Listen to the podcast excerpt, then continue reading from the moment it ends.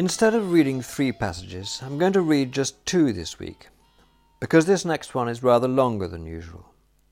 I have chosen it because it feels to me, and I trust you'll understand why, as if it has most particular associations with current circumstances. Uncle Fred is meeting Sally Painter, the girl to whom Pongo was engaged, but in the intervening pages we have learnt that young Pongo has been mad enough to sever relations.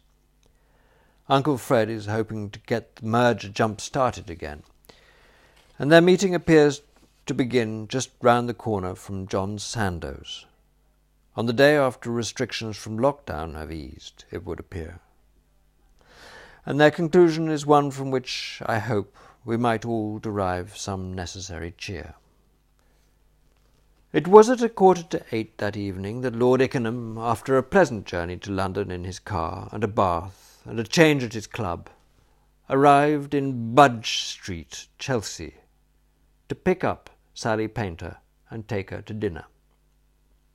Budge Street, Chelsea, in the heart of London's artistic quarter, is like so many streets in the hearts of artistic quarters dark, dirty, dingy, and depressing. Its residents would appear to be great readers and very fond of fruit, for tattered newspapers can always be found fluttering about its sidewalks, and old banana skins, cores of apples, plum stones, and squashed strawberries lying in large quantities in its gutters. Its cats are stringy, hard boiled cats who look as if they were contemplating or had just finished perpetrating a series of murders of the more brutal type. It was a bit of luck, accordingly, for this dishevelled thoroughfare to be toned up by Lord Ickenham's ornamental presence. With his well cut clothes and distinguished deportment, he lent to the scene a suggestion of the enclosure at Ascot on Cup Day. And he had not been there long, strolling up and down, when Budge Street had another slice of good fortune. Round the corner from the King's Road, there came hurrying a small, alert girl in beige, whose arrival intensified the Ascot note. Nobody, not even Pongo, at the very height of that unfortunate discussion about the tint of his liver, had ever attempted to deny that Sally Painter was pretty, and even if she had not been, there was a jauntiness in her carriage which would have gone far to create that illusion. To Lord Ickenham she seemed like some spirit of the summer day. Watching her as she paused to tickle a passing cat, and noting how under the treatment the cat became in an instant a better, more idealistic cat, his heart went out to her. Oi! he cried paternally, and she came running up, floating into his arms like a columbine. I hope I haven't kept you waiting, Uncle Fred. I had to see a man about a bust. Oh, not at all, said Lord Ickenham.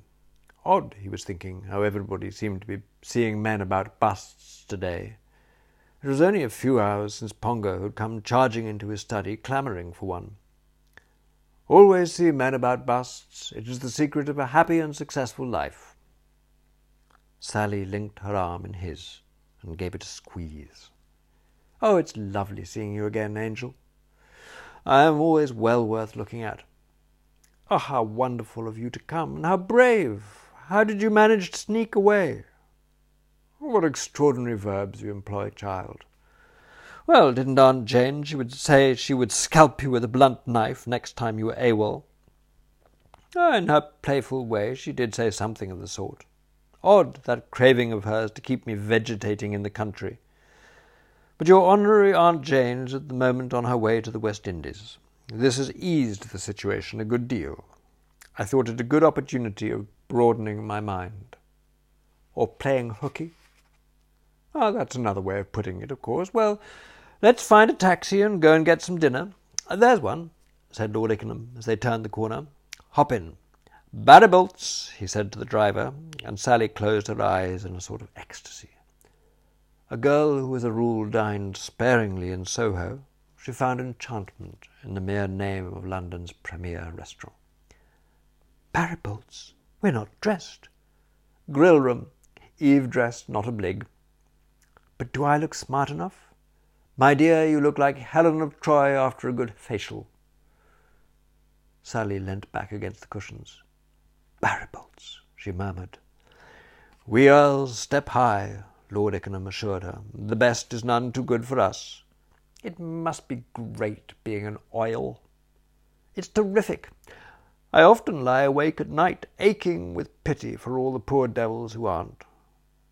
Though I suppose you know you're an anachronistic parasite on the body of the state, or so Otis says. He's just become a communist. Oh, he has, has he? Well, you can tell him from me that if he starts any nonsense trying to hang me from a lamp post, I shall speak very sharply to him. Doesn't he like earls? Not much. He thinks they're bloodsuckers. What an ass that boy is, to be sure. Where's the harm in sucking blood? We need it to keep us rosy. And it isn't as if I hadn't had to work for my little bit of gore. People see me now the dickens of a fellow with five Christian names and a coronet hanging on a peg in the hats and coats cupboard under the stairs, and they forget that I started at the bottom of the ladder. For years I was a younger son, a mere honourable. Why have you never told me this? Oh, I hadn't the heart to. A worm of an Hon. In Debrett, yes, but only in small print. You're making me cry.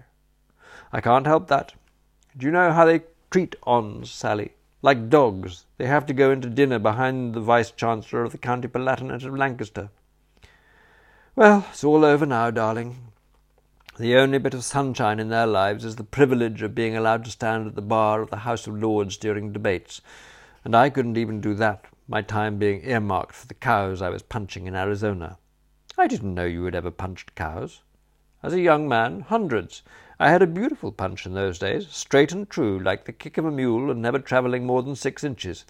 I also jerked soda, did a bit of newspaper work, which was when I met your father, and I had a shot at prospecting in the Mojave Desert. But was I happy? No.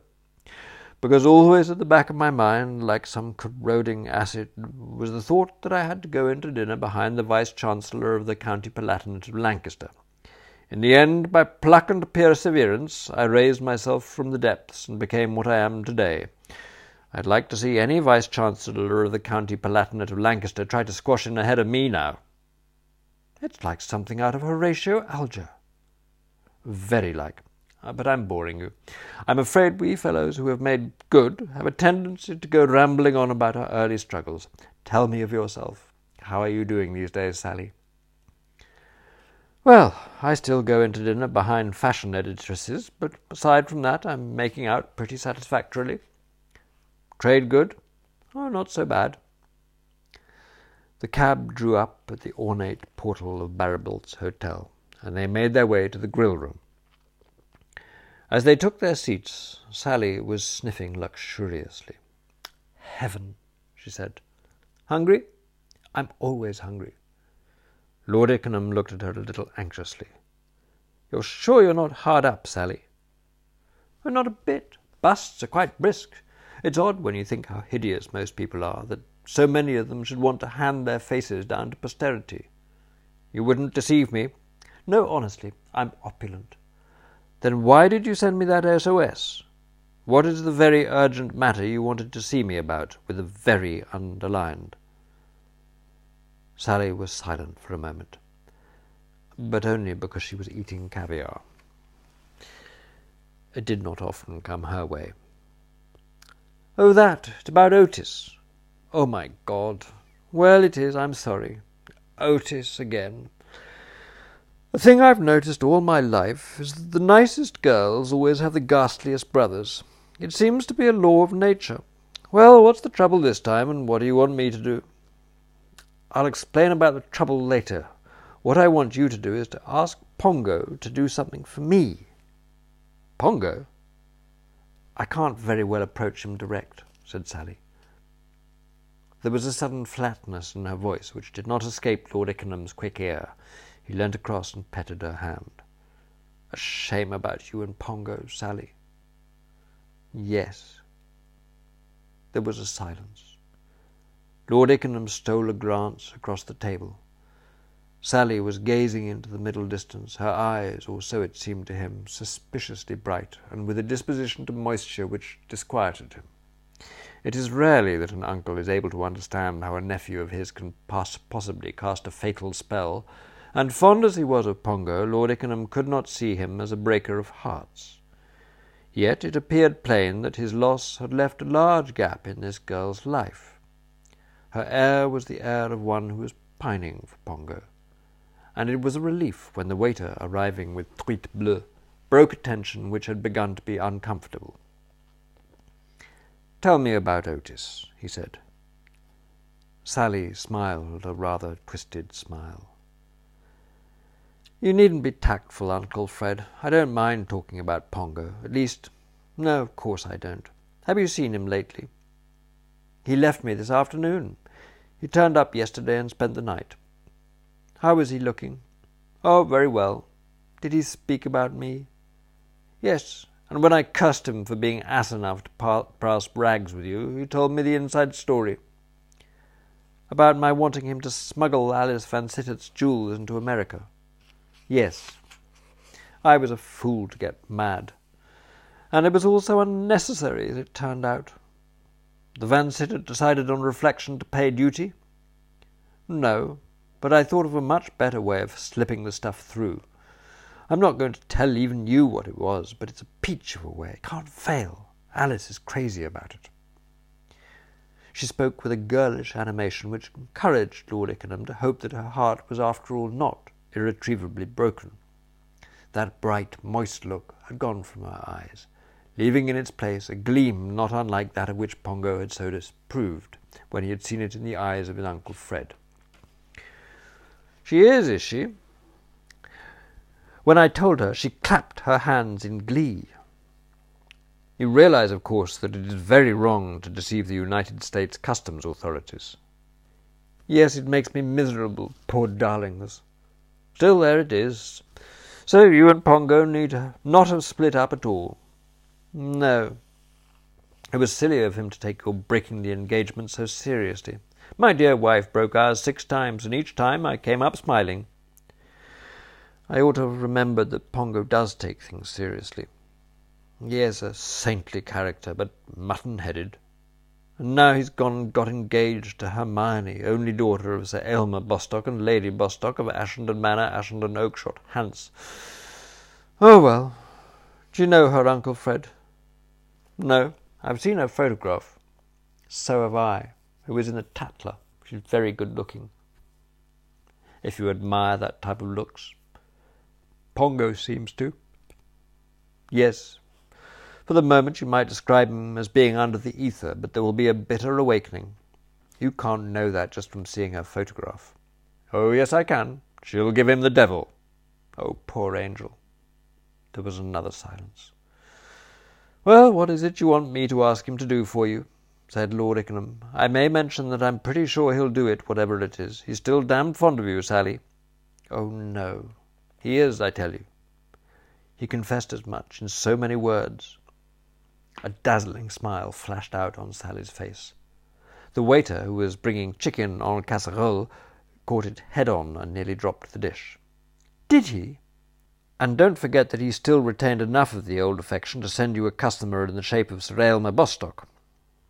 Was it Pongo who got me that job? How like him, said Sally softly. I love him for that. Though unfortunately it was through my doing that bust that poor Otis's trouble came about. How did that happen? Well, to begin at the beginning, I did the bust. A quite. And during the process, of course, my sitter and I talked of this and that. Was his conversation entertaining? Uh, not very. He was rather inclined to compare my efforts to their disadvantage with those of a sculptor who did a bust of him when he retired. Uh, the one that stands or stood in the hall at Ashenden. Yes. However did you know? Wait, my child, I shall shortly be telling you a story of my own. Go on.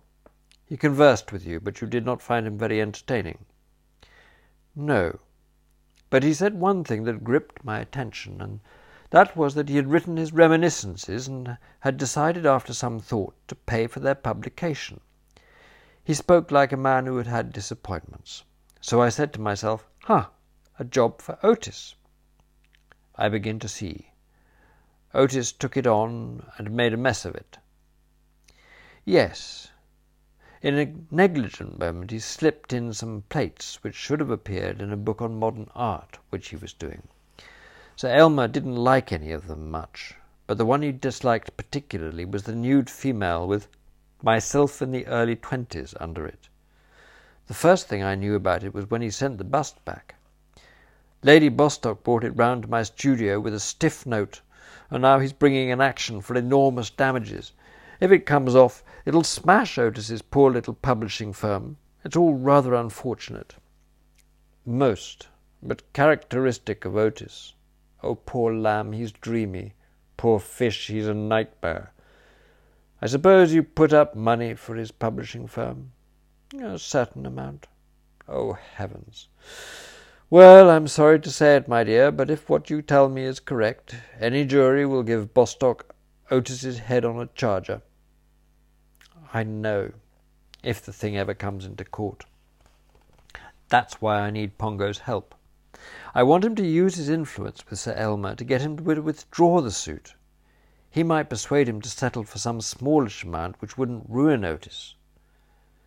That would be the happy ending, of course, but is Pongo persona grata with him? Surely, I wonder. It depends on how he has come out with that bust. Strange that Otis's future as a publisher, which I don't care a damn about, and your little bit of money, which I do, should depend on Pongo's ability to sneak a clay bust into Ashenden Manor and get away with it. Odd. Bizarre, you might say. Life can be very complicated at times. What do you mean? What bust? That is the story I am about to relate. Have you had enough to eat? Then let's go and have our coffee in the lounge. Yes, said Lord Ickenham, when they had seated themselves in two of the luxurious armchairs which Barribault's Hotel provides for its patrons. Very complicated indeed. I told you Pongo came to my place last night. Yes, Today, after lunch, he started out for Ashenden to fascinate the old folks. I waved him a tender farewell and thought that that was the last I should see of him for at least a week. I was wrong. He was back again in under two hours. Deeply agitated, more like a cat on hot bricks than anything human. But why? Because, in endeavouring to demonstrate to the Ashenden Manor housemaid how Brazilian natives shoot birds with rude slings, he had happened to break that bust in the hall of which you were speaking just now. Oh, golly! Hello! You agitated too? Of course I'm agitated. Don't you see, Uncle Fred? Sir Aylmer adores that bust. He'll be furious with Pongo thus rendering Pongo in no position to plead for Otis. Yes, that seems to follow. But calm yourself. All may yet be well. His motive in coming to me was to borrow another bust to put on the bereaved pedestal in the hope that the substitution would not be noticed. That was bright. Yes, much too bright for Pongo. It must have been the housemaid who suggested it. He isn't what I would call a quick-witted chap. I remember so well his confusion of mind when they were asking him his name that day at the dog races. He had got as far as twi, when I was fortunately able to lean across and whisper to him that he was Edmund Smith of 11 Nasturtium Road, East Dulwich. And what were you? George Robinson of number 14 in the same thoroughfare. Yes, I think we may safely attribute to the housemaid any swift intelligence that was displayed on this occasion. Well, I gave him a bust, and he drove off with it. We have no means of knowing as yet if the simple ruse has proved effective, but I think we may feel reasonably optimistic.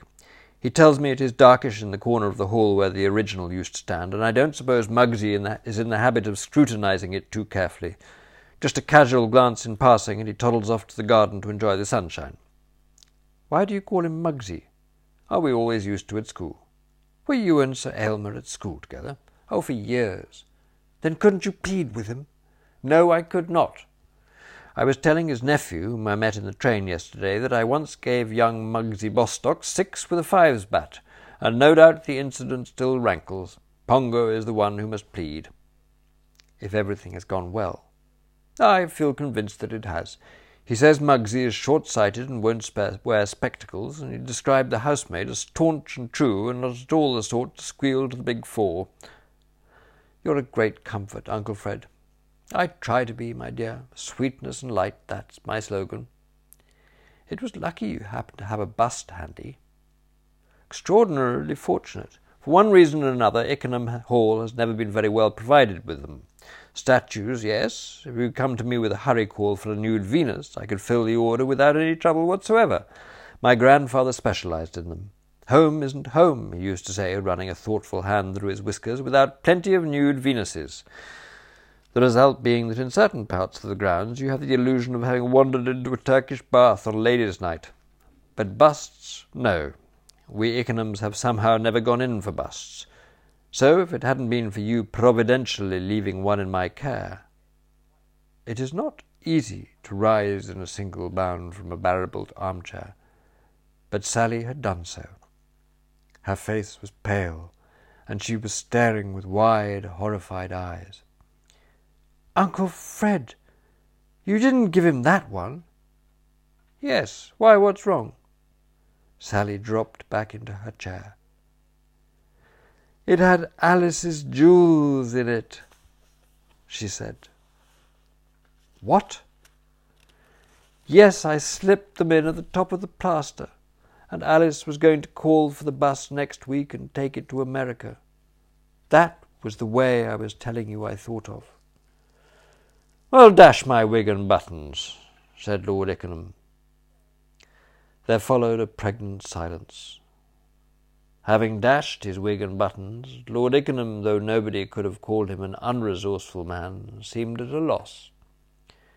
He scratched his chin, he swirled his moustache, he drummed with his fingers on the side of his chair, but without obtaining anything in the nature of an inspiration. Finally he rose. Well, it's no good saying I'm sorry, my dear nor is there much to be gained by pointing out that I meant well. What you want is a policy, not remorseful bleatings. I think I'll take a turn up and down outside. The fresh air may assist the flow of thought, and the flow of thought would certainly seem to need all the assistance it can get. He went out through the revolving door, his head bowed, his hands clasped behind his back. When he returned some minutes later, it was with a message of hope. His face had cleared, and he was his old bright self again. It's all right, my child. This little difficulty can be very simply adjusted. It just needed concentration. You did tell me Mugsy had returned that bust you did of him. You have it at the studio? Yes. Then all is well. We will go down to Ashenden tomorrow in the car, taking it with us, and I will substitute it for the one now in residence. But don't say but. How? And don't say how. It's the sort of thing the boys in the back room used to say to Columbus when he told them he was going to discover America, and look how silly he made them feel. I'll find a way. Don't bother your head about the trifling details, leave them to me. You go home and pack a few necessaries and get a good night's rest, while I remain and iron out the one or two points I haven't got quite straight yet. More coffee? No? Then off we go. Bless my soul, said Lord Ickenham with boyish relish as he escorted her to the door. What a providential thing that this should have happened. Something on these lines was just what I was needing to stimulate me and bring back the flush of youth. I feel as I did when Pongo and I started out last spring for Blandings Castle in the roles of Sir Roderick Glossop, the brain specialist, and his nephew Basil. Did he ever tell you about that? No, Odd. I should have thought it would have been one of his dearest memories.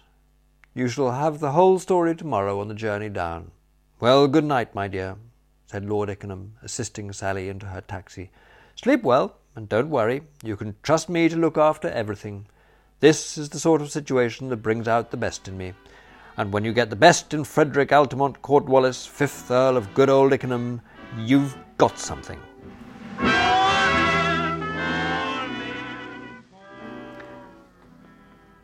And with that, I will say pip pip to all our friends at John Sandoe's, and I look forward to seeing you in the bookshop when, in due course, we reopen.